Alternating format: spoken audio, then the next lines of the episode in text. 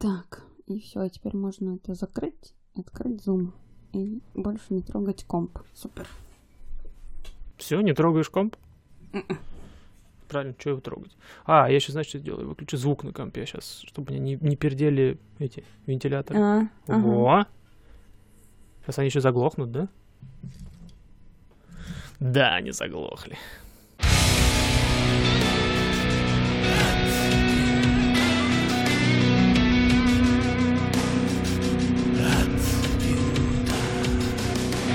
Ну что, и снова здравствуйте. И это опять подкаст «Мама, я опять летал».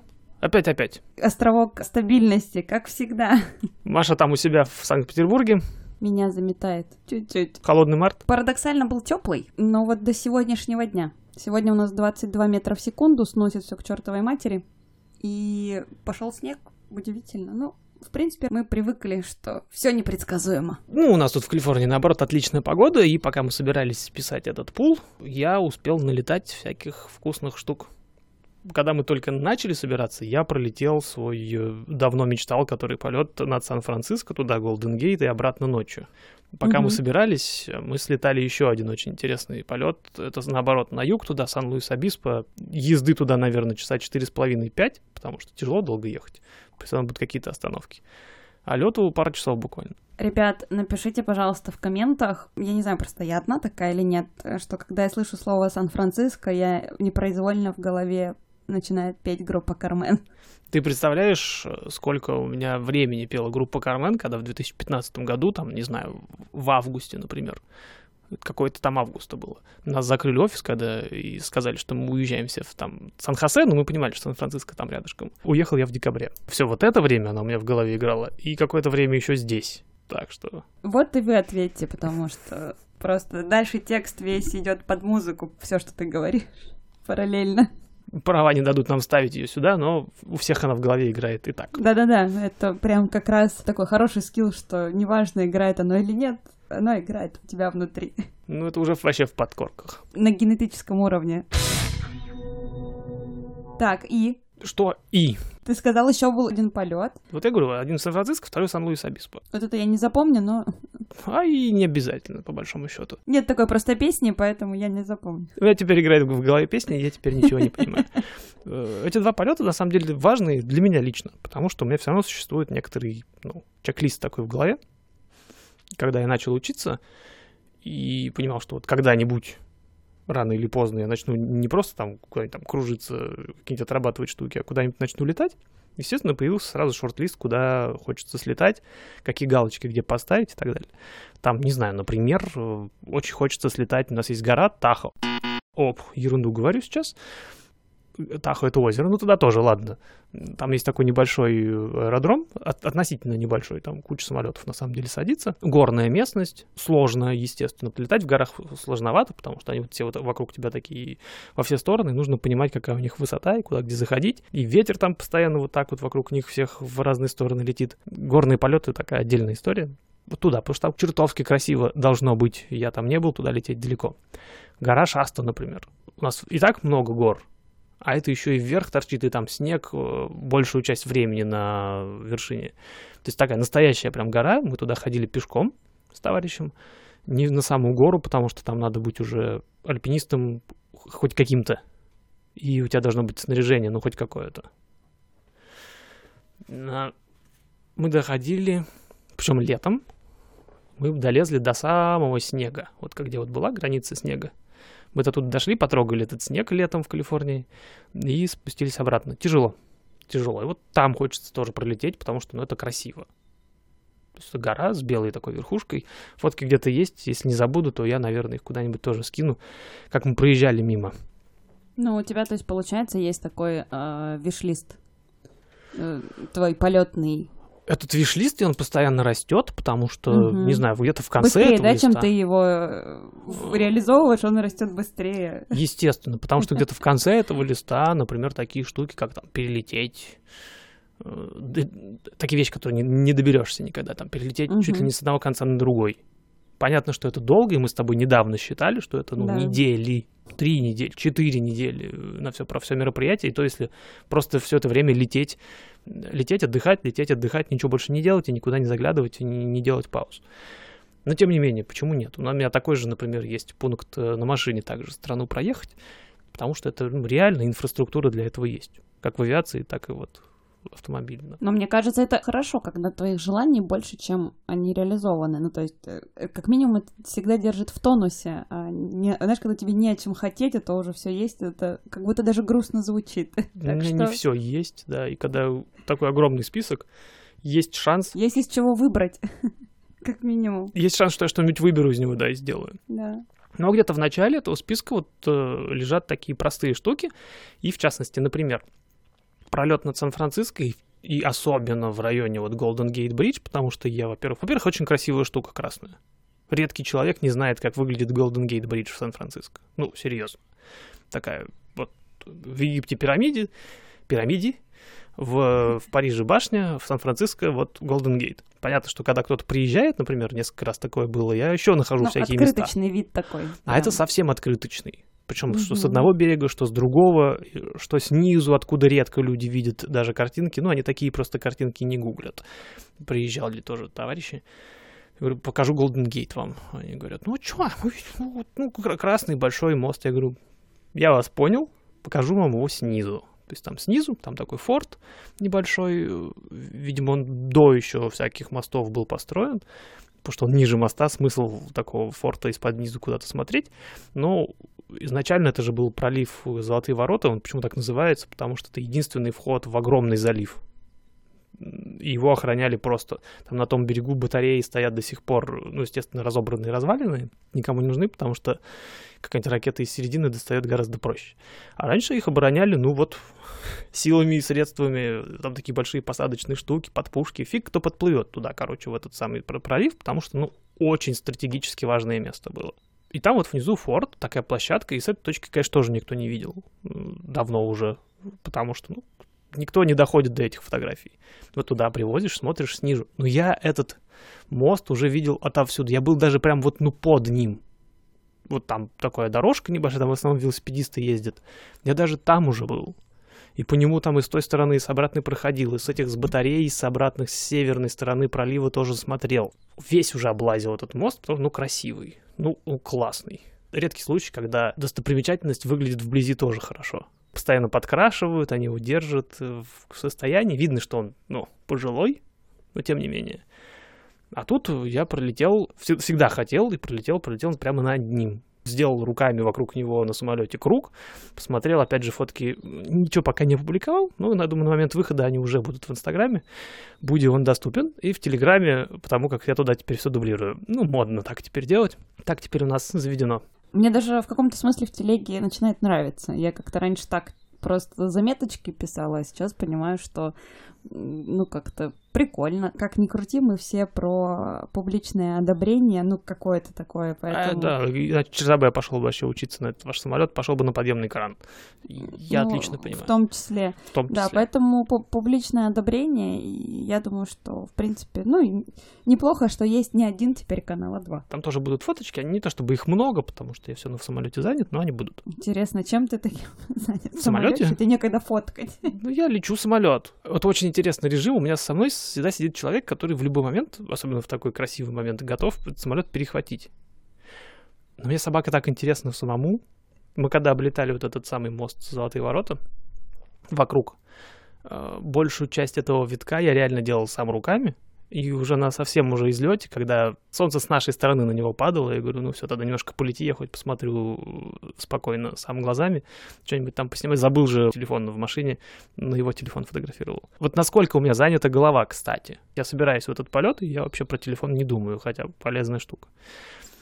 И вот это был важный пункт, потому Она, что... по-моему, неотъемлемая в нашей жизни уже стала. То есть ты можешь забыть карту, паспорт, еще что-то, типа, а, ну, телефон. У меня столько много всякой ерунды с собой нужно взять целую сумку, что вот телефон в этом списке немножко проседает. Плюс ко всему я летаю сейчас бумажно, руками. Никакие приложения мне для этого не нужны. И необходимость самого телефона, учитывая, что обычно я летаю достаточно скучные на мой взгляд, как выяснилось, полеты, и снимать там особо нечего, вроде как, а на самом деле можно было и показывать, и людям интересно, оказывается, Ох, но я об этом не знал. самозванца, конечно. Совершенно да. верно. Его необходимость слишком сильно падает относительно вот всякой, всякой другой ерунды, которая мне нужна с собой. И вот этот вот полет, когда пролет над Сан-Франциско, там тоже пара фоточек есть, но это уже точно он снимал. Пролет этот был э, в топе этого самого списка очень желанный, потому что, с одной стороны, очень красиво, и Сан-Франциско, ну, тоже город, который я никогда не стал бы там жить.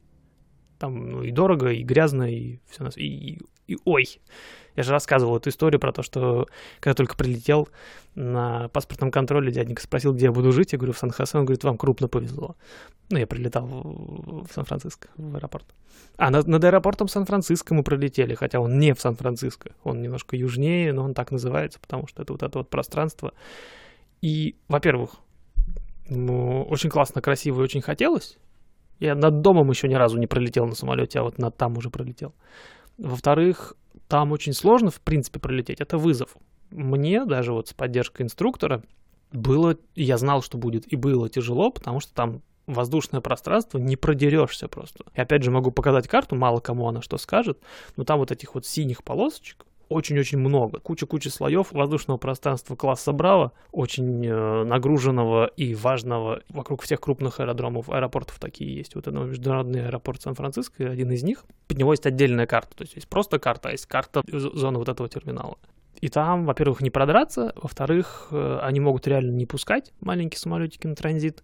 И было такое. Ну все, полетели. Классно, сейчас все посмотрим. Долетаем ровно до вот этого вот столба над самим э, аэропортом, и они говорят, ну, мы вас не пускаем. Они могут не пустить. То пространство, какое-нибудь там все ниже, Чарли, всякие дельты, они не могут не пустить. Они могут попросить, но по большому счету нет. Я устанавливаю с ними контакты залетаю к ним с ноги просто. Тут нельзя, пока не пустили, никто не- нельзя туда залетать. Это серьезное нарушение. Загруженное пространство, и там очень много самолетов. Настоящих самолетов, больших, красивых. Они так мимо, мимо нас так вот летают везде. Очень здорово выглядит, конечно. Ну, в общем-то, по приоритетности По получается. приоритетности они нас послали один раз обратно, сказали, нет, вы к нам не летите, нам пришлось на лету, в прямом смысле этого слова, менять планы.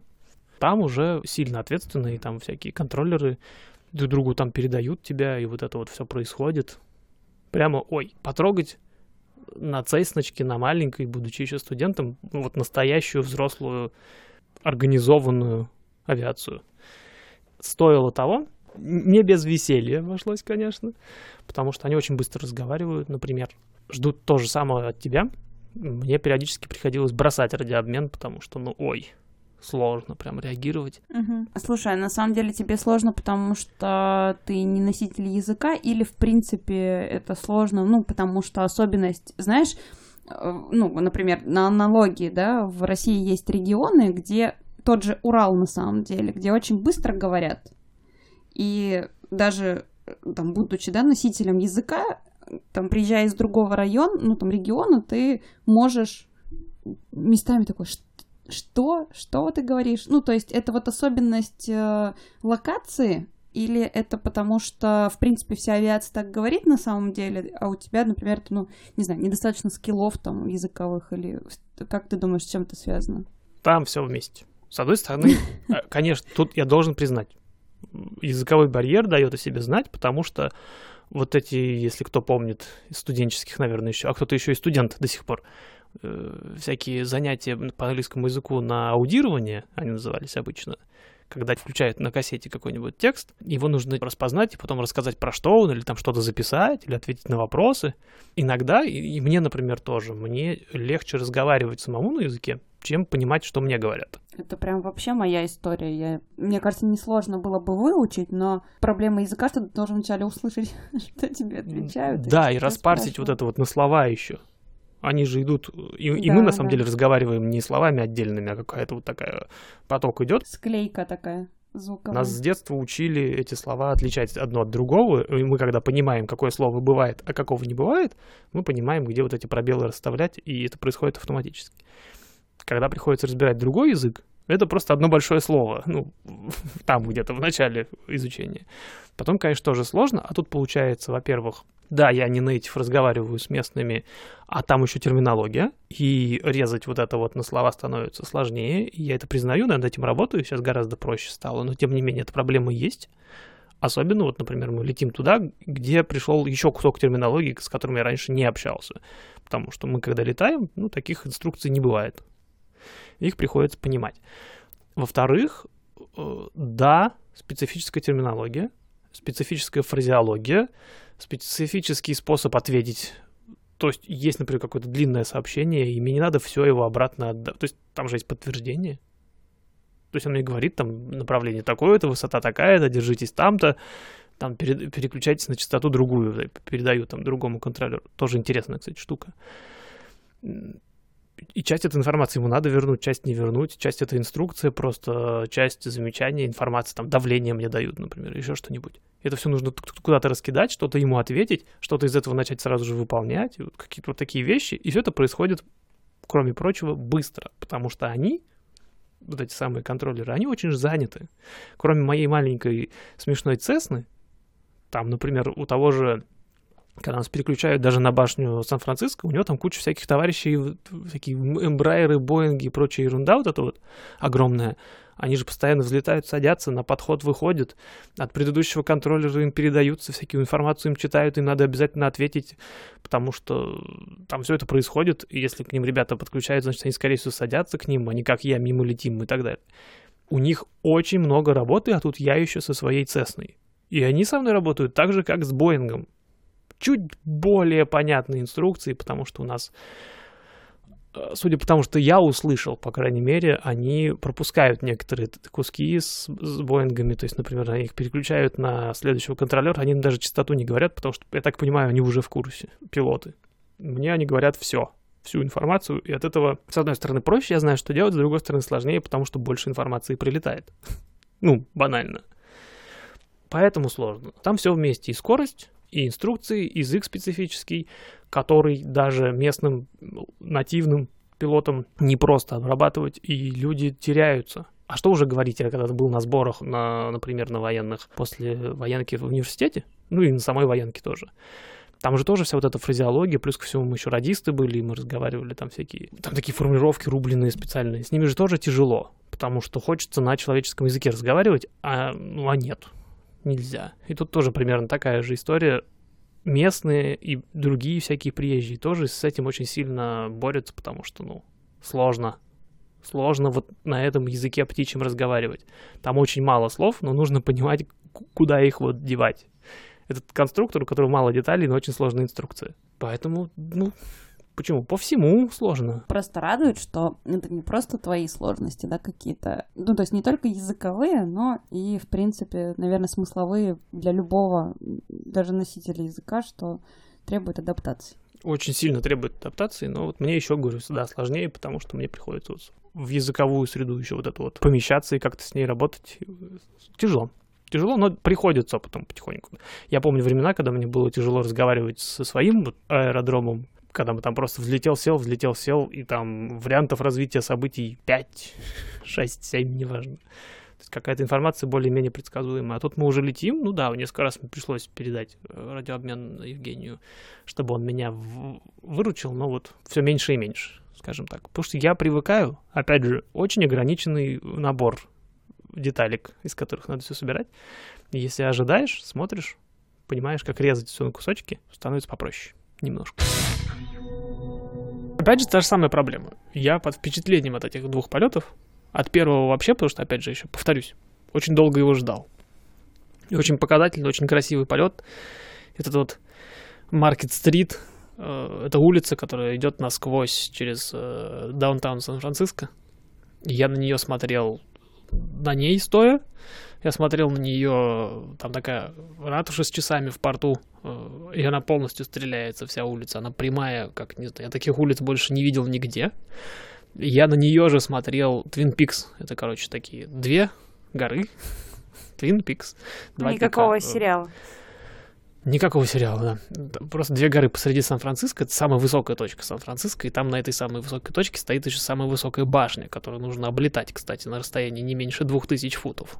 А, мы летели, когда через Сан-Франциско, мы были ниже этой башни. То есть она Я лечу в самолете, а башня вот она, сбоку. Я смотрел на эту улицу с этих самых Твин Пикса, с этого тоже она стреляется насквозь. И я вот пролетел на самолете и смотрел эту же самую улицу сверху. То есть, опять же, то, что я говорил про Golden Gate, что я смотрел на него с точки, с которой никогда его не видел, и это, блин... Причем, причем интересно, поверхность э, самого за, за, залива, пролива, вот эта вот вся вода, э, два вот этих вот крутых достаточно берега, между ними мост, и там еще корабль грузовой к нему подходит. Там же очень много. Там в Окленде порт, в Сан-Франциско порт, там дальше еще какой-то порт внутри, и туда постоянно ходят вот эти вот сухогрузы, груженные вот этими всеми э, классическими контейнерами в каком-то огромном просто количестве наружу, внутрь, китайские всякие, не китайские, самые разные вот эти вот огромные суда. не баржи, как сухогруз, бог знает, как они называются. Тут я, мои полномочия, все. И вот один такой вот внизу. Мне только слово каравелла пришло в голову, но это точно не то. Каравелла это вообще что-то другое, да. Да, но из морских вот этих ты думаешь, что там еще крейсер есть и каравелла. Типа все. Фрегат. Нет, это... А, эти, дрен, как они? Дредноуты. Дредноуты, да. вот, да, Гришковца ну, сразу. Очень военные. Ну, да, да, да. Вот, грузовые, огромные, вот эти широкие, плоские такие, огромного какого-то водоизмещения, какого-то сумасшедшего просто э, суда, которые сверху вот практически город построен из этих вот контейнеров. Внутри там куча всякого добра, естественно. И вот они ходят, их там достаточно много. Если смотреть в залив, их особенно видно. И смотреть с берега, например, с тех же самых батарей, которые мы упомянули. В океан туда смотреть. Там тоже видно, что они там подходят, уходят. Их очень много. И вот один из этих подходил туда под... Э, тоже где-то фотки будут, наверняка. Он туда вот шел, шел, шел в пролив. Вот. Зрелище просто волшебное. Ну а сам факт... А, Аль- Алькатрас, кстати. Тюрьма Алькатрас. Ну, это легендарное местечко. Да, вот между как раз-таки Сан-Франциско и островом Алькатрас. Я только пролетая над этой самой тюрьмой, она сейчас не тюрьма, она закрыта, это музей, я тогда туда ни разу не добрался, я его с берега вот смотрел, и вот сейчас с самолета оказывается, что Алькатрас это не она, Алькатрас это северный остров, мы над ним пролетали, я вот его увидел на карте, и понял, а, вот где Алькатрас на самом деле. А это тюрьма Алькатрас, она так называется в честь того острова, но это отдельный островок, и они, кстати, интересное место. То есть они построили тюрьму на острове посреди э, залива. Ну, там это уже залив uh-huh. географически, чисто технически. И смысл ее в том, что э, круглый год, а особенно зимой, в нем очень холодная вода. Прям, ну, край холодная, потому что вот океан, который у нас здесь на самом деле я говорю, вот у нас океан, здорово, можно поехать к океану. К океану поехать можно, в океане купаться невозможно без гидрокостюма.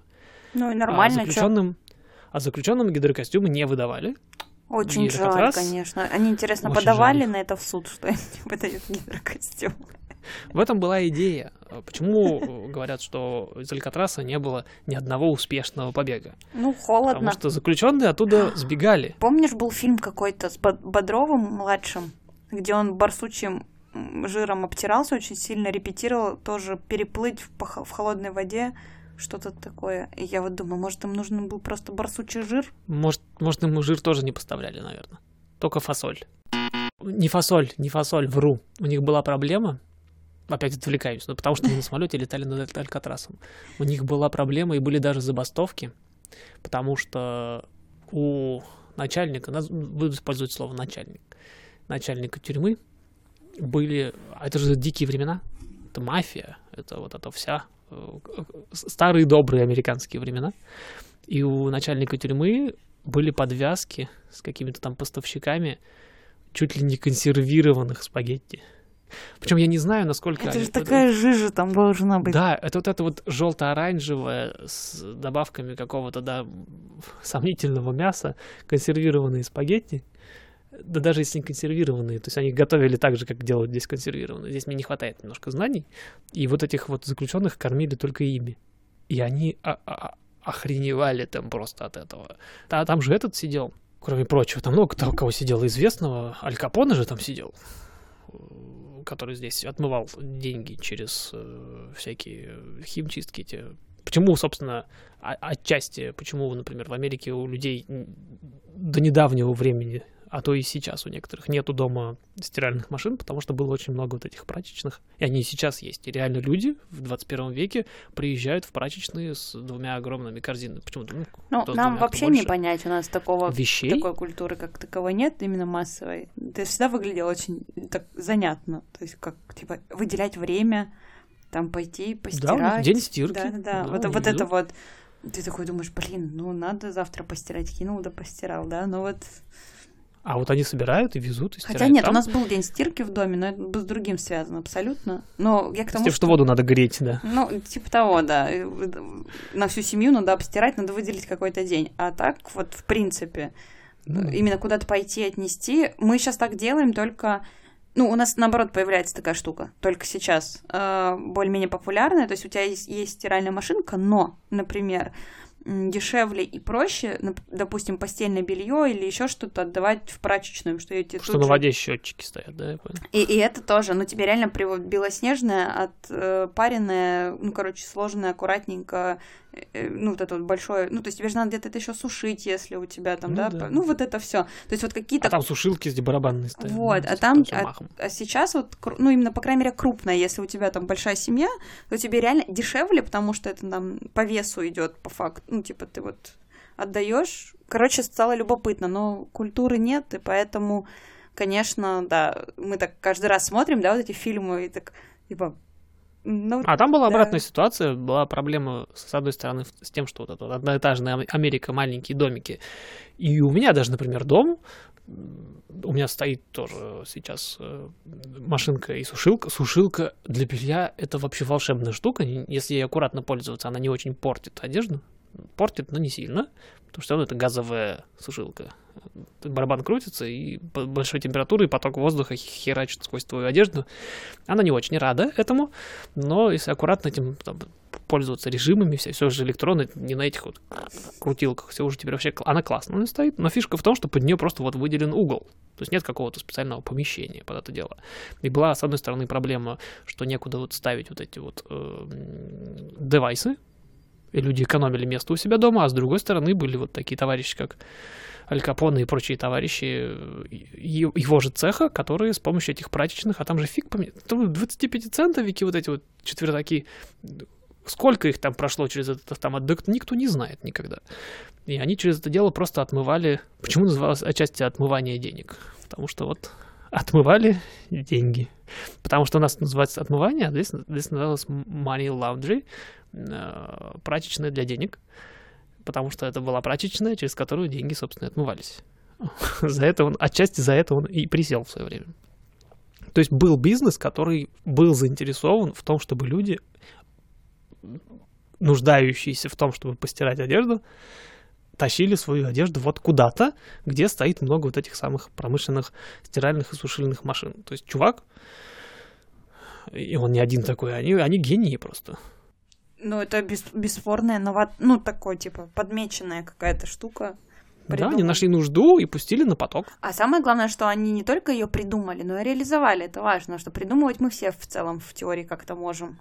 А вот пойти и сделать. Они были заинтересованы, у них бизнес на этом был построен. И вот я пролетел над этим Алькатрасом, вот это все вспомнил. Попасть туда не так просто, на самом деле там надо же приплыть туда на корабле, на, на пароме билет еще купить и шарашиться там по этой тюрьме. У меня жена была, я еще не добрался. Надо попасть туда. Так говорят, очень атмосферное место, несмотря на то, что там уже очень давно никто не сидит, и это музей. Туда попадаешь и понимаешь, что людям там было не очень весело. Там было прям печально и грустно. Мне кажется, кроме норвежских тюрем, мало где весело. Ну и то, наверное, не всех. Вот.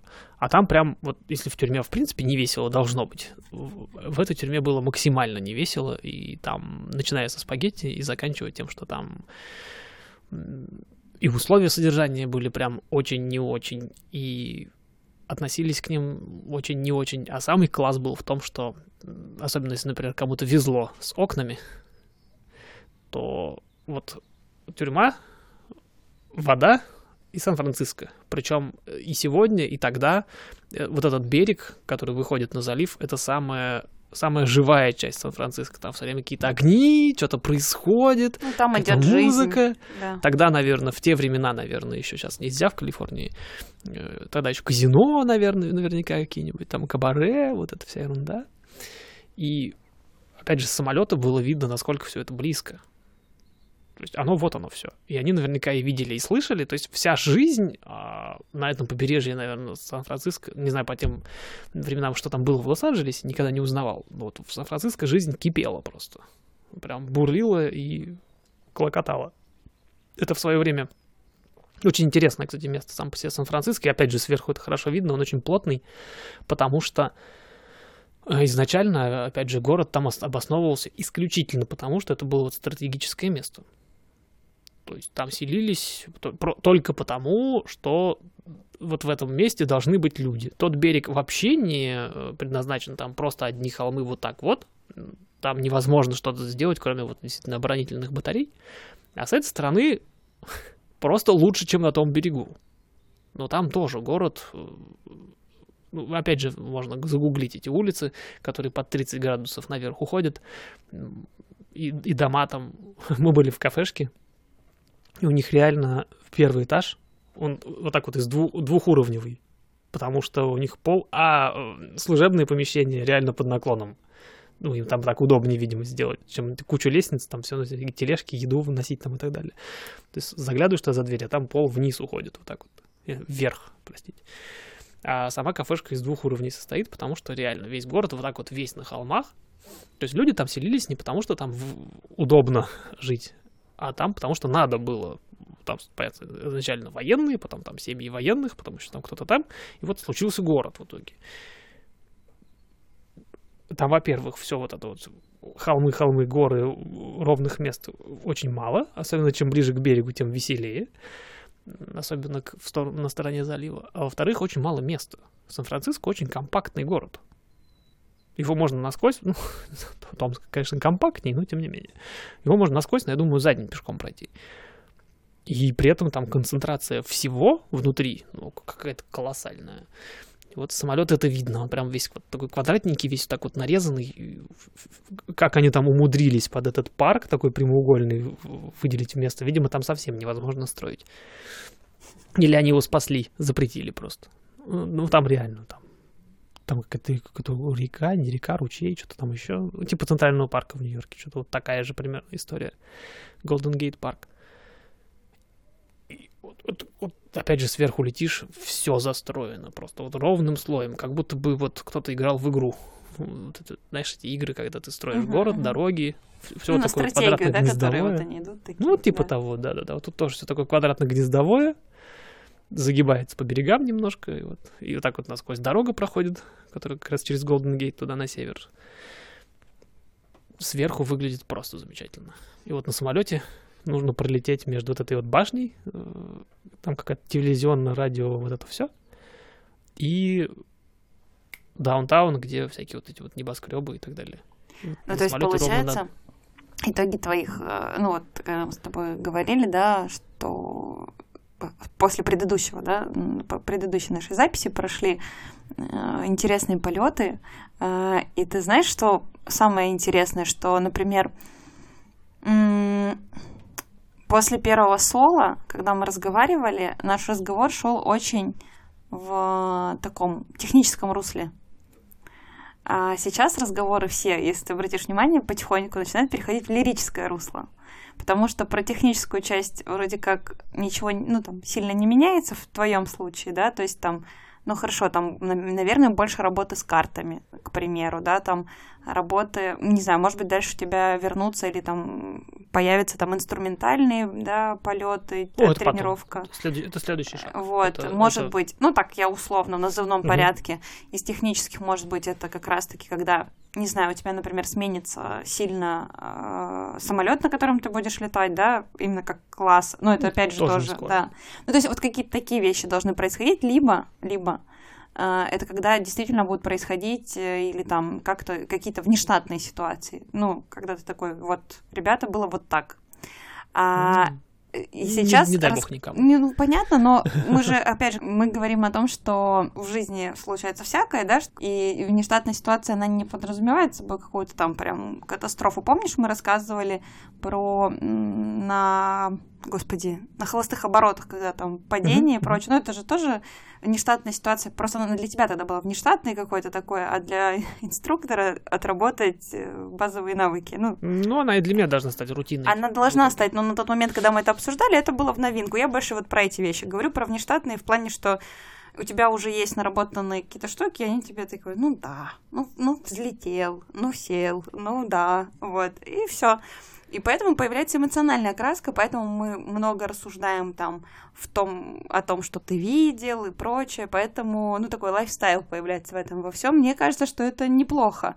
Я к тому, что это может расширять как раз э, людей, потому что мы немножко поговорили про тюрьму здесь, немножко поговорили про, не знаю, там, обсудили еще какие-то нюансы, и оно создает впечатление, что человек, который ну, например, не сильно хочет углубляться, ему, наоборот, прикольно, что ты говоришь, блин, ребята, я пролетел вот здесь, вы бы видели вообще, и такой, сейчас я вам еще фоточек потом накидаю, там еще да, что-нибудь. подписывайтесь на Инстаграм и Телеграм, они появляются там, потому что в подкастах их сложно положить. Вот, и, соответственно, это дополняет рассказ, и ты, например, ну, как, ну, допустим, как человек, который там, ну, я не собираюсь в этом во всем разбираться, но по послушать э, реально какие-то прикольные истории бытовые, ну, в каком-то смысле бытовые, да, ну, там, условно, где идти в туалет в самолете, если тебе приспичило. Ну, типа, да, Нигде. Мы, мы так все поулыбались, там, что-то обсудили, все такие, блин, прикольно, знаешь, ты как-то провел время. Я к тому, что это может привлекать какую-то другую аудиторию в том числе, и э, в этом ничего нет такого. Чтобы ты не переживал, не расстраивайся. Какой смысл переживать? Как раз а, вся история в том, что я попал, наконец-таки попал в тот замечательный, непродолжительный, по большому счету, зазор, потому что я же учусь не для того, чтобы научиться, типа, как вот большинство частных пилотов. Научились, получили частного пилота и летают себе дальше в удовольствие. У меня дальше путь еще, я надеюсь, очень сильно. Я попал в тот самый замечательный зазор, когда я уже, я сейчас скажу, научился, Евгений хихикнет, он слушает мои подкасты. Ой, тогда, Евгений, вам большой привет. Чему-то научился, вот эту всю техническую ерунду, которая раньше занимала у меня в голове какое-то огромное просто пространство. Я, естественно, рассказывал и, и, и говорил про нее только потому, что ну, я лечу на самолете и не вижу, что вокруг происходит, потому что я очень капец как занят. Меня больше интересует, под каким углом у меня горизонт, нежели вот какое красивое озеро у меня там справа, например. Я попал в, в то замечательный уже зазор, еще раз повторюсь, непродолжительный, когда я уже что-то умею, когда я лечу самолет примерно так же весело, как я сегодня вожу машину, я же не думаю, куда там джип, чего, куда нажать, он едет как продолжение меня, а я вот смотрю вокруг, какие там, где горы, где птички летят, где еще что-нибудь происходит. Тут я дорос, наконец-то, до того, чтобы так лететь на самолете. Плюс ко всему последний, который ну, вот, в Сан-Луис-Абис полетали, замечательный аэропорт с рестораном в волшебное место, и очень красиво туда лететь, кстати. Очень много гор. Это же Калифорния. Это вот этот вот разлом Сан-Андреас. Там все дыбом. Посмотрите просто любую школьную, любую физическую карту. То есть в нашем районе все, все вот так вот дыбом стоит, потому что это сход двух тектонических плит. У нас землетрясение 2-3 раза в неделю. Ну, понятно, что они там 2-3 балла, я их уже перестал замечать. На своей памяти я помню, если напрягусь, вспомню 5-6 землетрясений за 6 лет, которые реально заметно было. Когда, когда звенит, когда дрожит, когда вот это вот все происходит вокруг, они бывают. А так у нас землетрясения регистрируются, говорю, 3-4 раза в неделю. И вот это все смотреть, как его все вспучило, я уже успел слетать на тот момент мне было не особо до красоты. Это был мой первый дальний полет в сторону Юсимити, вот этого горного э, парка. Но тогда это был первый полет, и я в основном был занят навигацией. А вот этот последний, наоборот, полет в Сан-Луис-Обиспо, когда мы летали, он был условно учебный, потому что наша основная задача была покататься. И вот тут я насмотрелся наконец-то вокруг. Потому что я могу... Причем летел в основном я, преимущественно за рулем, причем это был крутой самолет в, в том смысле, что это не обычная Cessna, на которой я обычно летаю, а это более мощная тоже Cessna, там 180 лошадиных сил мотор, и там из мелочей, понятных людям, обычно у него, например, складываются колеса. То есть она летит не как обычно, это цесна растопыренная, а вот такая пуля, без колес, без ничего, только и летит очень быстро, и управляется очень так, очень чувствительная, при этом очень тяжелая такая. Ее практически не надо рулить, и, и она так нежно подправляется. Так, ощущение, как будто ты реально летишь на самолете. Это очень забавное ощущение. И у меня есть вот этот, э, появи, появляется ресурс, что я могу лететь и реально смотреть, что вокруг происходит, слушать, что по радио там со мной разговаривают, болтать, вот записывать подкасты в полете. Э, повторюсь, слушайте обязательно. Пройдите через эти все шумы фоновые. А представляете, кстати, как мы летим с этими всеми шумами в ушах постоянно. Мы их слышим, мы не можем их сделать потише. В общем случае можем, тогда все, радиообмен тоже будет страдать. Появляется возможность смотреть вокруг. Я наконец-то сегодня не усилием э, воли смотрю наружу самолет и так, так, подождите, сейчас вот надо пять минут посмотреть на горы, потому что они есть, и фиг ли я летаю не замечаю этого всего. А я реально лечу снаружи, не внутри вот этого самолета, стрелочки, циферки, э, шаг влево, шаг вправо, а вот именно вот как на машине. На машине люди, которые управляют автомобилем, они едут снаружи автомобиля. Всегда. Потому что снаружи там все важнее происходит. Вот я теперь наконец до этого дорос. И да, поэтому я могу теперь это все рассказывать, потому что я теперь Теперь это подкасты вижу. у нас будут не только технические. Живее. Физики будет в них не так много.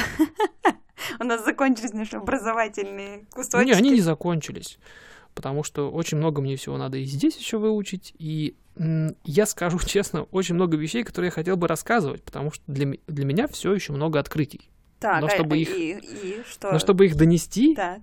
Приходится, чтобы мы тоже учились летать. Приходится занудные штуки всякие рассказывать тоже. Потому что, ну, не всегда понятно. Вот, например, недавно выкинул историю в Инстаграм про забавный радиообмен, где мужик спрашивает.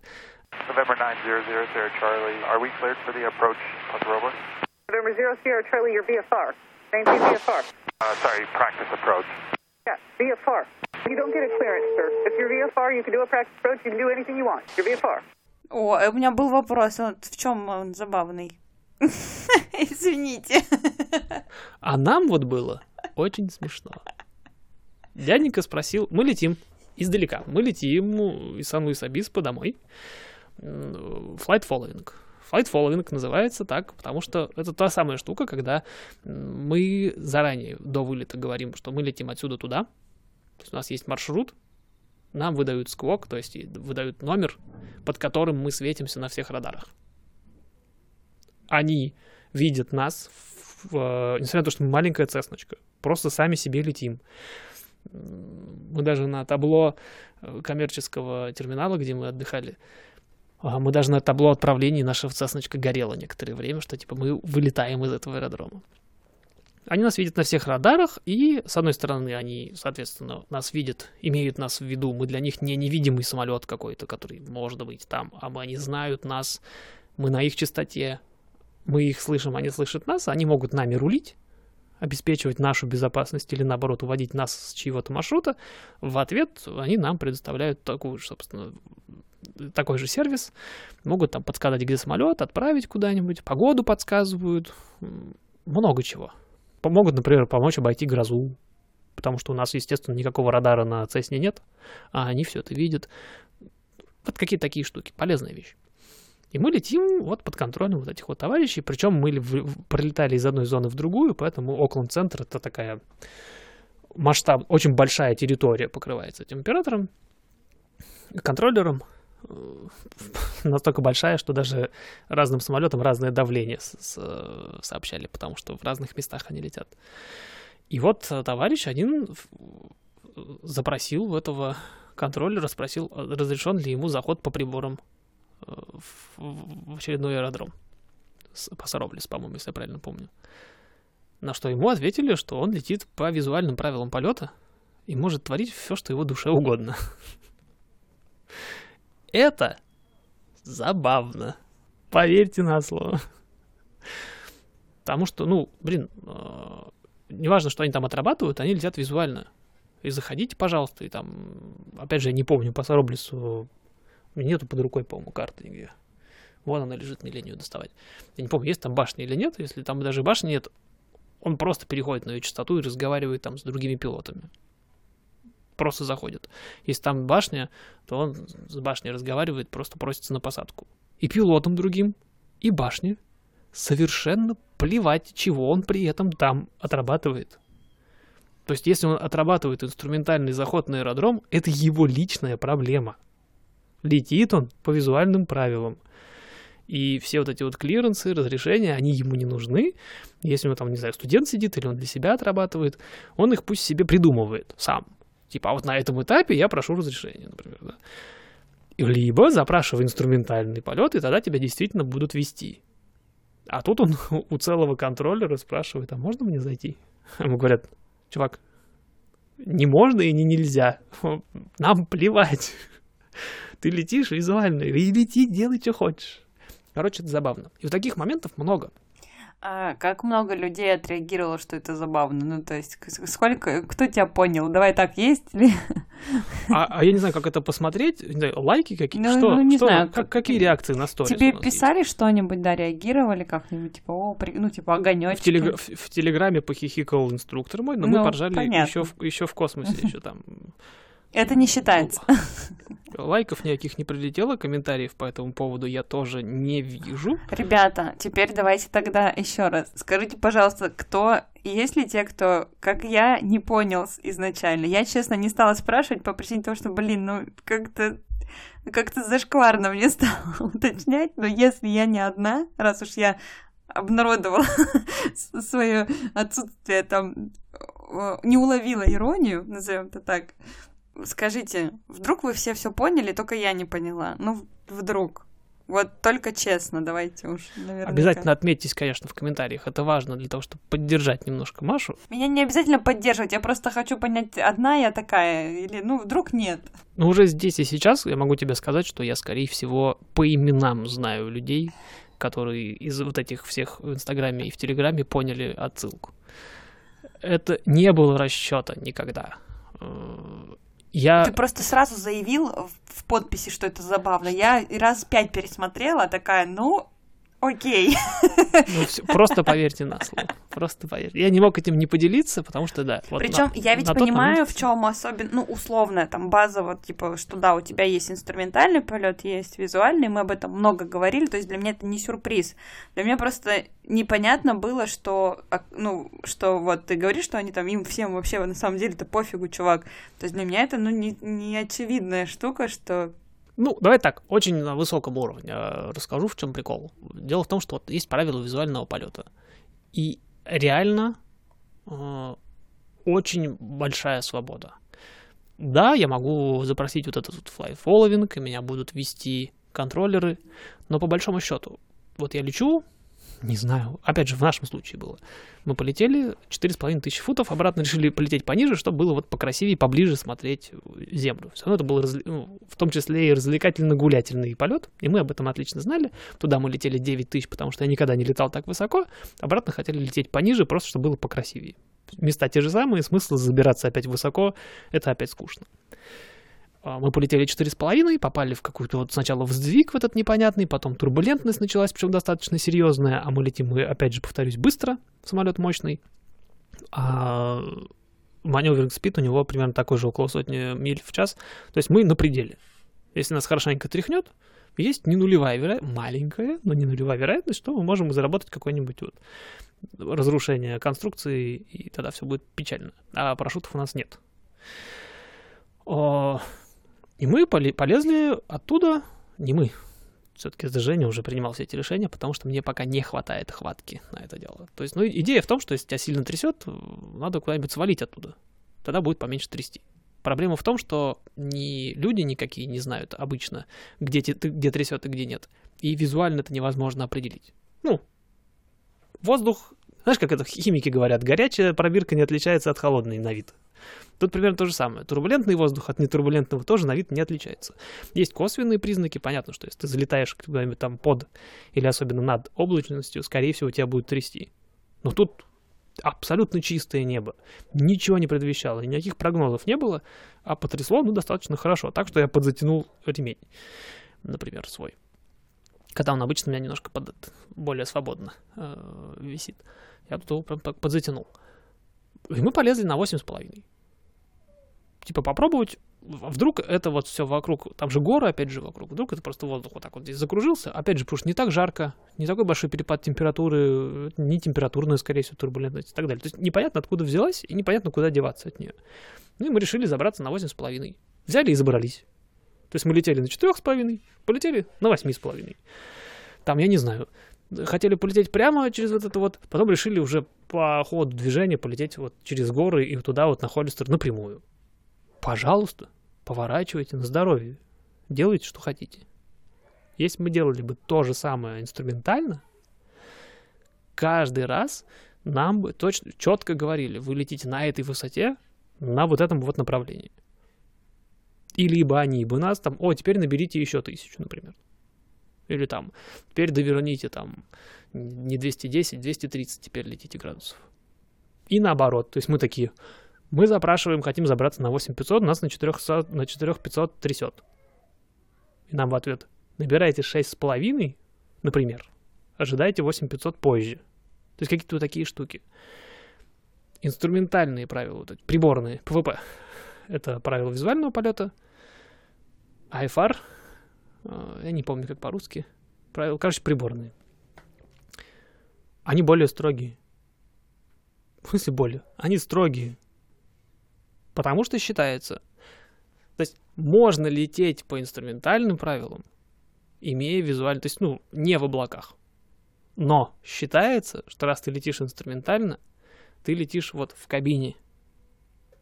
У тебя есть для этого какой-то причина какая-то. Почему все пассажирские авиалайнеры летают инструментально? Потому что они, как правило, летают выше 18 тысяч футов, а там запрещено летать визуально, потому что Земля, ну, очень далеко. Там сложно ориентироваться по ней. То есть там полеты визуально, в принципе, запрещены. Когда ты летишь ниже по визуальным правилам, и ты реально их запросил, и хочешь лететь куда-нибудь, то либо ты запрашиваешь разрешение на смену направления, высоты, вот это вот всего. Либо отменяй инструменталку, возвращайся в VFR и лети реально куда хочешь. Прям вот, вот куда тебе угодно. В этом, в этом самая большая разница. Вот чувак летит визуально и пытается запрашивать клиренсы на заход, а ему не положено. Типа, зачем тебе клир? Можем разрешить. Ну, в смысле, ну, тебе этот э, Это как, знаешь, а, а, ощущение про перекладывание ответственности. Типа, это твое решение, чувак. ну, типа, он запутался ты... просто. Он либо запутался, либо ему... Не, я к тому, что он... инструменталка отличается от визуальной. Э, ну, типа, знаешь, ощущением, ну, как по тому, что ты рассказываешь, это можно перенести на ответственность. Типа, здесь я отдаю ответственность вам, и вы мне говорите, я просто, ну, да. технически да. исполняю. А здесь я беру ответственность на себя и, ну, как бы принимаю решение тоже сам. Поэтому вот финальная ответственность все равно на пилоте, на Ну, я понимаю, с одной судна. стороны, но все равно, если тебе говорят, что делать, и там, понятно, ты можешь выполнить, можешь не выполнить, но сам факт того, что ты вроде как, по идее, подписался выполнять вроде как, ну, да. ну не беспрекословно, но по идее вроде как Практически должно... беспрекословно. Ну вот, соответственно, ты становишься рабочими способ... руками, как будто бы в да. плане в самолете ты уже вот, а здесь ты такой реш... решала. хочу так, хочу да. так. Единственный случай, когда визуально надо лететь очень четко, это когда вот, например, мы летали через Сан-Франциско, там очень плотное воздушное пространство, браво, над э, аэропортом, и они могут, имеют право, и ты должен им подчиняться, они могут ограничивать тебя по высоте сверху, например. То есть летите 1500 или ниже. Почему? Не потому, что мы так придумали, а потому что ты сейчас вот здесь будешь проходить, а вот ровно над тобой взлетают или, не дай бог, садятся уже вот эти самолеты. То есть вот в этом кусочке безопасно. Вот через него и пролети будешь ниже, ниже забираться, мы тебя нахрен развернем, и ты летишь обратно, откуда ты пришел. Серьезно. В этом смысле. Хотя и даже и там нас периодически отпускали, типа, то есть мы туда входим, они говорят, типа, вот все, западнее вот этого вот фривея, высота 1500, не выше. Следующим у нас, а, и направление 270 ровно дали. Почему, зачем-то я помню все эти цифры, хотя они уже не нужны, естественно. Это, как я помню, все имена ненужных людей. Знаешь, когда мне там просто вскользь кто-то рассказывает, человек, которого я никогда не увижу и не услышу, и потом спустя года мне говорят, помнишь, я там работала, там была у нас такая девочка, я говорю, да, да, и, знаешь, там имя, фамилию, такие, цинь, и ты такой, Зачем? Зачем мне эта инфа? И вот... Это как я раньше, раньше записывал всегда частоты, которые нам дают. То есть, опять же, передают одного оператора другому. И говорят, все, переходи на тот, тот, э, к тому оператору, частота такая-то. Я ее записываю, читаю обратно, выставляю на радиостанцию, и больше она мне не нужна. Все. Зачем я ее записал? Непонятно, можно сразу выставить. Вдруг она у тебя бы выветрилась. Знаешь, тебе, тебе сказали 47, и ты такой, 37 Так сразу и мне выстави. сказали». Это как вот такой э, дедушкин прием такой, знаешь, типа, ну вдруг я вот что-нибудь перепутаю, а так у меня Так- так- записано. так и было. Вот. Именно поэтому, да, вдруг я что-нибудь сделаю неправильно, у меня она хотя бы записана будет. Сейчас уже, опять же, к вопросу о свободе. У меня появляется вот этот ресурс, я могу лететь. Ты как Бенджамин Баттон от дедушки к э, такому зрелому человеку. Ну, так и так и есть. По, первости, реально как дед, да, все записать, все запомнить, два раза переспросить, э, потом забыть постоянно. И еще, я, у меня еще то- тоже это все впереди. Но сейчас я просто, там же радиостанция какая, я разговариваю по одной частоте, а настраиваю стендбай, то есть она рядом настраивается, потом переключаешься на нее. Собственно, для этого и сделано, чтобы я, говоря с одними, мог настроить следующих. То есть вот это я тоже сейчас не записываю. И они могут ограничить, но периодически они нам говорили, типа, все, теперь дальше сами летите. Все, тут свободно, ваша навигация, э, ограничения по высоте сняты. Все, летишь дальше как хочешь. Потом на следующую переключаешься или подходишь к следующей зоне, они говорят, так, все, теперь вот здесь опять все строго, туда и вот так. Вот видите, ребят, э, в общем-то, Гоша не меняется в этом смысле. Нет. Мы начали с забавной э, истории, а ушли в детализацию инструментальных и визуальных полетов просто так, что вам, у вас нет шансов не понять. Мы все разобрали, все Потому разобрали. что ты сама спросила, э, и я честно сказал. что ты мне сказал, что я сказал, сама что это- виновата? Во-первых, ты сама виновата, да. А во-вторых, да, это очень забавная ситуация, если понимать, что происходит. Я говорю, поэтому я в Телеграме так писал, юмор для своих. Ты уже познакомился с новым инструктором? Нет еще? Ну, я с ними, скорее всего, так уже со всеми знаком, я еще не придумал, к к какому я в итоге перейду. А ты сам, да, будешь выбирать? Ну, как Ну, ты выбираешь, Ну, нет? нет такого, что меня привязывают к инструктору. И у меня может быть много инструкторов сразу. Я, скорее всего, просто мы посоветуемся. Вот он мне кого посоветует, я, скорее всего, к нему и уйду. Мне уже не очень важно, какой у меня будет инструктор. Мне уже... Я уже на том волшебном этапе, когда меня надо шлифовать. У меня есть набор некоторых обязательных упражнений, которые нам нужно было сделать, всяких норм. Там, не знаю, чистое полетное время я вылетел уже с запасом, потому что там 40, а у меня 120 в три раза. Какие-то мелочи, типа ночных там посадок, например, или еще какой-то ерунды, я уже тоже практически все выработал. То есть мне нужно отшлифовать некоторые детали, пройти еще пару моментов, там, например, deviation. Diversion. Когда ты летишь в одно место, а нужно придумать быстро на лету придумать лететь в другое, потому что там, например, по сценарию погода испортилась. Это тоже очень важный момент. И на чекраде он будет, скорее всего, в сценарии, поэтому нужно его отработать. Но в целом у меня уже все покрыто. То есть мне нужен инструктор, который просто меня вот доведет до чекрайда, ну как просто, как получится. Не все идеально еще, мягко говоря. Но тем не менее, это уже не так критично. И, и Женя тоже самое говорит, я уже, ты говорит, все уже умеешь. Тебе нужно прибраться просто в голове, все расставить по местам, э, причесать риск-менеджмент в частности. Самое сложное для меня сейчас это сидеть, лететь и предсказывать, что дальше.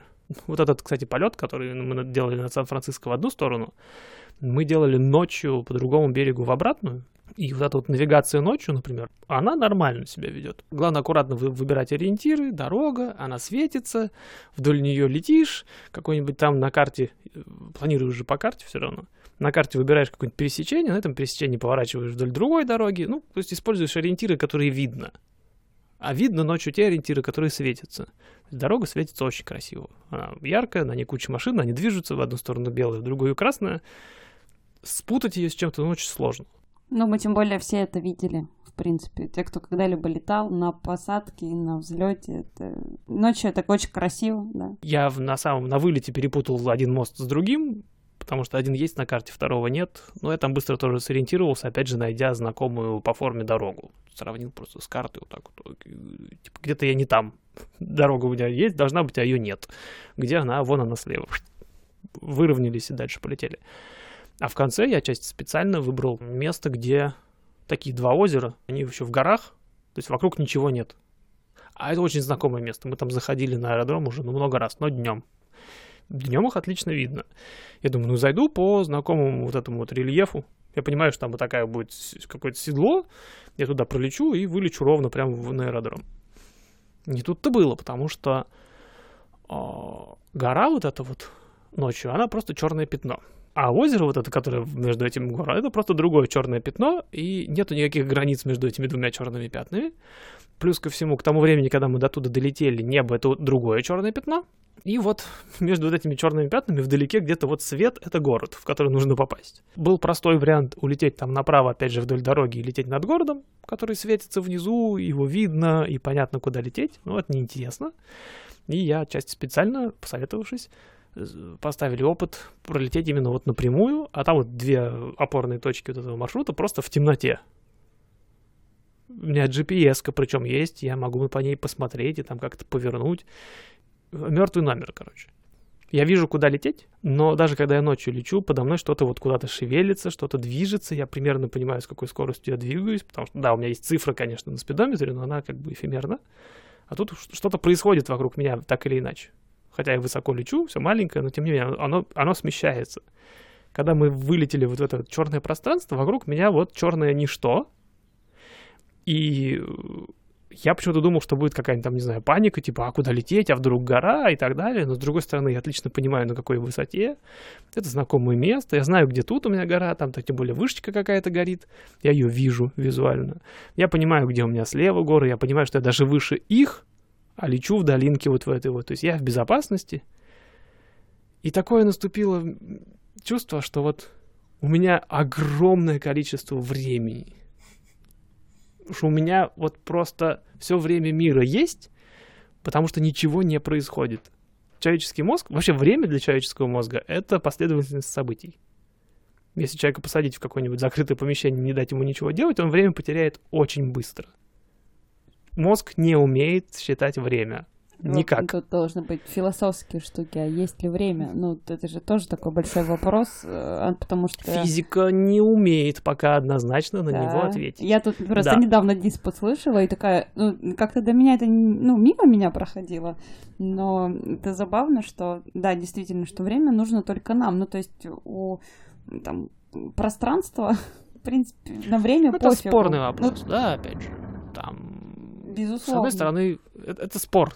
То есть нету пока ответа прямого на это, да, это спор. То есть является ли время первичным, а все процессы в него напиханы, Или и наоборот. поэтому все так происходит. Либо просто процессы как-то происходят, и с помощью них можно вот время выстроить вокруг вот этого всего, как вот некоторый конструкт, который позволяет мозгу с ума не сойти. Ну, хороший вопрос. дискут э, в комментариях там из серии. Ты знаешь, как э, бытие определяет сознание или сознание бытие? Вот это вот примерно туда того же. же уровня, да, вопрос. То есть, что первично, время, да, или процессы в нем внутри. То есть, является время ос- основой вообще, да, это пространство, время и все такое, либо, наоборот, это конструкт, который вот был создан искусственно. Так или иначе, оно нужно для нас, для повседневной жизни, и мозг, не умея им оперировать совершенно, посади условную Машу и заставь ее считать секунды, а за- спиной у нее запусти секундомер, а они войдут в рассинхрон очень быстро. Хотя ты примерно представляешь, что такое секунда, правильно? Одна Миссисипи. Одна Миссисипи, да, но даже вот эта вот твоя Миссисипи будет разная по длине, и все, и потеряешься достаточно быстро. Особенно, если у тебя никаких нет вообще ориентиров. Там ничего вокруг тебя не тикает, никакие машины не ездят, ничего вообще не То, происходит. что ты, кстати, описывал по поводу черного пространства и прочее, я себе сразу представила floating. Вот прям тут же у тебя вокруг ничего. Это типа, когда люди, В соляной вот этой воде, в темном пространстве. ну, депривация полная, короче, да, да, сенсорная. да. То есть, когда ты не чувствуешь тело, не, не чувствуешь пространство, что тут такой немножечко Париж чуть-чуть такой, да, ну как бы, потому что соль тебя выталкивает, вот это вот ощущение, что непонятно.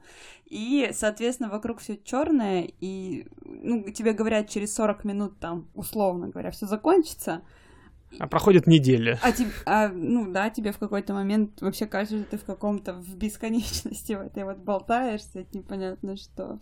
Ну вот э, то, что ты просто описывал, для меня э, было по ощущениям как флотинг. Зрительная депривация, короче, произошла. Будем умными словами, да, э, Ой. называть это все. То есть получилось вот из-за недостатки вот Это Зануда вошел в чат, давай. Спасибо. Недостаток, да, визуальной информации привел к тому, что вот появилось ощущение, что вот я сижу, вот самолет, и все, и больше ничего не происходит. И у меня миллион времени, и мы сейчас когда-нибудь долетим до этого аэродрома и спокойненько сядем. А все это время мы со страшной скоростью к нему приближались. И на самом деле вот на этом, над этим самым озером уже некоторое время пора было снижаться. Если я не вижу чего-то, это не значит, что его нет. Увы. Когда вот эта граница стала приближаться, стало понятно. А Женя, кстати, молодец. В том плане, он по многим категориям молодец, в частности, в, в том, что он дает вот такие ошибки совершать. Потому что ну, эта ошибка не фатальная. Я ни в гору не лечу никуда. Способов зайти на аэродром при подходе на слишком высокой, слишком большой высоте тоже есть, там и покружиться можно, и все что угодно. То есть это не фатальная ошибка. Но она не фатальна ровно до тех пор, пока со мной вот кто-то есть. Хотя, наверное, я и сам бы ее мог исправить, будь я чуть более спокоен и подготовлен, давайте уж будем честными. Когда я выскочил, собственно, из этого вот войда э, в что-то более-менее читаемое, когда появилась эта граница, когда там город и так далее, и когда стало понятно, что вот тогда еще надо было начать снижаться, а мы теперь уже очень высоко, а где, а я город, а, а где аэродром, и, и у меня все посыпалось. Прям просто вот как, как мы, хороший образ, как доминошки. То есть та еще доминошка упала и растолкала перед собой все остальные просто. И это было неприятно с одной стороны, с другой стороны такие моменты отрезвляют. То есть нужно готовиться, нужно помнить, что все происходит вокруг тебя все время. И если человек в самолете, пилот, который пассажир-то пес с ним пусть спит, а если пилот в самолете ничем не занят, это должно его насторожить. Потому что, значит, скорее всего, он что-то пропускает прямо сейчас. Пилот все равно должен быть постоянно занят. Если не, не самим полетом, значит, расчетом чего-нибудь, подготовкой, там, переключением, еще какой-нибудь ерундой. Критически важный для этого полета ерундой. Тогда вопрос. Ну, ты говоришь, ничем не занято, как же тогда дальние полеты? Я понимаю, что два пилота, но есть же большой кусок ничего не делания в полете между городами, например, там, не знаю, 5 часов, 7 часов полет, 12 межконтинентальный. Ну, то есть, чем заниматься 12 часов пилоту все время? Ну, то есть, э, мне кажется, так не бывает ну, как будто бы это не выполнимая миссия 12 часов что-то делать пилоту. Ну, во-первых, он не делает никогда 12 часов подряд. Коммерческому пилоту нельзя лететь дольше 8 часов в день. Угу, хорошо. Летного времени. Поэтому они там меняются. Ну, допустим, ну даже 6 пусть будет. Работать 8 часов, 6, там 8 часов в день, реально нам говорит об этом даже, кто там у нас, Трудовой кодекс, например. 40 часов в неделю, да, и так далее. Я просто про то, что делать. Ты говоришь, что есть всегда что-то делать, но... Я не буду сейчас говорить про большие самолеты, потому что я некомпетентен сейчас еще пока. Ну, то есть вот на маленьких расстояниях, на каких-то таких, то есть, типа, всегда есть что поделать. А, ну, вот просто, мне просто кажется, что вот, допустим, я лечу из Москвы а, в Сайгон, это как раз часов, наверное, 9 или 10 полета, плюс-минус. И мне сложно представить, что даже 5 часов просто, да, вот если пилот управляет судном, да, соответственно, он всегда чем-то занят. Мы, мы даже на работе, э, блин, ты не можешь 5 часов на стоп работать, но это правда. Я когда даже ну, рассчит... Поэтому их два, например. Ну. Отчасти, да, я могу там перекусить, там кофе попить и так далее. Давай на примере. Давай. Еще раз говорю, про большие я сейчас ничего не скажу, но я практически уверен, что мы можем все это дело интерполировать. Давай. Потом Э, когда мы летели, например, э, туда, э, уже второй полет этот длинный, в Сан-Луис-Обиспо, тоже, кстати, отдельные замечания. Это место, в которое я очень хотел попасть, и мы туда попали один раз на машине. Оно примечательно тем, что там аэропорт, и окнами прям в аэропорт выходит ресторанчик. Причем самое интересное, что он недорогой. То есть ресторан выходит на летное поле. Более того, там даже выход есть, и нас оттуда потом забирали. То есть люди приходят в ресторан через вход, а мы в него пришли с летного поля. То есть все сразу поняли, что мы не просто так пришли поесть. И там ну, относительно недорого, но очень красиво, потому что там вот так вот длинная полоса, там покороче полоса под углом, и там реально небольшие лайнеры садятся постоянно, всякие эмбраеры небольшие, очень красиво. То есть можно сидеть на верандочке и смотреть, как самолеты садятся. Большие самолеты вот эти вот, всякие цесночки, пайперы, постоянно там всякие вертолеты, еще кто-то. Что-то постоянно движуха какая-то происходит. И вот так вот, если с другого бока, там перрон. Мы туда приехали в прошлом году на машине, из, когда мы на джипе на пляж ездили, возвращались. Мы туда заехали, я понял, какое классное место. Случайно попали абсолютно. Что-то про аэродром разговорились, нашли ресторан около аэродрома, а он, оказывается, туда выходит. И у меня вот появился очередной вот этот вот пункт прилететь туда на самолете, в этот самый ресторанчик. Мы хотели, конечно, с друзьями-товарищами слетать, но вот я прощупал почву вот буквально когда? Два дня назад – четверг э, мы слетали туда с Женей просто чтобы потусить. То есть не очень образовательный планировался полет, хотя потом мы туда напихали всякого, и все равно получилось куча пользы мне в том числе. И вот этот вот перелет, мы забрались на аж 9,5 тысяч футов. Это очень много, потому что я обычно летаю там 3, 3 500. Тут 9,5, прям, ну, высоко. На 12 тысячах уже при полете больше 30 минут уже кислород, запас кислорода должен быть на борту, чтобы тебя не сплющило от гипоксии. Высоко, долго, мы встали. Да, у нас, конечно, какие-то контрольные точки, мы между ними поворачиваем, но большую эту часть времени мы практически ничего не делаем. Но лететь туда 2 часа, ну хорошо, взлет, набор и снижение там в сумме получается порядка 40 минут, наверное, на цесночке, где-то так. То есть, ну, час с хвостом, реально, это просто горизонтальный полет с редкими поворотами. Это как раз тот самый полет, в котором я э, прошлый эпизод записывал. Надеюсь, ни у кого не вытекли уши от э, качества звука там. Я сделал все, что мог. Э, эпизод записан прямо в самолете. Мы решили, я, я решил на прощание с Женей записать хоть что-нибудь потому что мы так и не собрались. Казалось бы, большую часть времени этого полета делать нечего, а мы записали не так много, потому что постоянно есть чем заняться. Я уже молчу про то, что заход на посадку э, занимает, там, не знаю, 20 минут, но готовится он гораздо сильно заранее, потому что там надо посмотреть, надо понять, что с погодой, э, как там схема захода, какая полоса. Все это дело обсуждается постоянно, хотя он там уже не в первый раз, например. Но это все каждый раз планируется, потому что мало ли что, все это должно быть в голове, потому что на финальных этапах уже захода и посадки думать про это будет некогда. Вот эти все повороты, они тоже заранее планируются. Мы, например, летим э, параллельно, причем за милой беседой. Опять же, все. Мы нет-нет, а перепридумаем какой-нибудь маршрут, типа, а вот еще вот если вы не так полетим, мы можем еще вот так пролететь. Хорошо, держим в голове вот этот вариант. Нет, пока летим по нашему плану, который мы придумали изначально. Или там, допустим, какой-нибудь этап, э, мы должны прямо пролететь, но мы глазом постоянно смотрим там на какую или на, на карту в идеале, или как мы на GPS, мы смотрим, где какая там закрытое, есть закрытые пространства воздушные, в которые нельзя попадать, или которые можно, но только по расписанию и так далее. Мы смотрим, что мы точно их не задеваем, точно не задеваем. Слушаешь постоянный эфир, э, нас передают друг другу от контроллера к контроллеру, мы должны менять э, частоту, и у них там чекинится. Типа, это мы на такой-то высоте, привет. Он говорит, да, мы вас видим хорошо, потому что радар-сервис, они нас видят на радаре, они могут нами рулить, но в обратку они нам, например, предоставляют информацию о трафике. И могут сказать там в вашу сторону самолет, посмотрите. Мы так говорим, о, мы видим, да, спасибо. Полезная штука, но тоже постоянно вот это вот происходит. О, они там могут викторить нас куда-нибудь, например, и мы должны быть к этому готовы.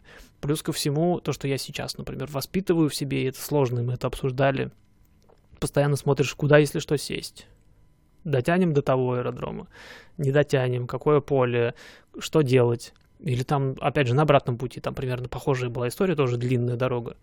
Нас, например, начало трясти.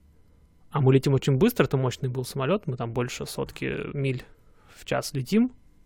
Это серьезная скорость. Если сильно начнет трясти, нагрузка на крылья будет очень большая. Соответственно, нужно замедляться мы замедляемся, думаем, что делать, выходим. В итоге набрали еще высоты. То есть все это постоянно что-то происходит. Постоянно какая-то активность происходит. Хотя, если в среднем смотреть, например, на том же флайт-радаре, летят и летят себе прямо. Ну, что, что они там могут делать? Так, нет, постоянно что-то происходит. И кто-то с тобой разговаривает. Куда-то передают. Что-то меняется, погода меняется время, там, посмотреть. Там, нас мы вылетели Сан-Луис-Обиспо, вроде набираем и скорость, и все правильно, у нас не, не идет набор высоты. Самолет в наборе, во взлетном режиме, вот не взлетном, ладно, в режиме набора, а высота не меняется. Все, все бросили, начали выяснять, что происходит. Там выяснилось, что у нас просто по ходу ветер сдвинулся, и мы вот эту вот воздушную яму огромную попали и просто остались в ней. Есть, бывают и такие штуки. Короче, как на машине. Едешь далеко, вроде просто прямая дорога, какой на, на пятый фривей у нас встань, например, там просто прямая дорога. Что делать? Ну ничего, едь себе вперед и едь. Постоянно занят. Кто-нибудь подрежет, куда-нибудь там повернуть. Здесь какой-нибудь там, не знаю, полицейский всех задержал, вот так вот едет поперек дороги, потому что там спереди нужно покрышку с дороги убрать. То есть постоянно что-то приходится реагировать. Там ребенок в туалет захотел. В самолете с этим проблема, конечно.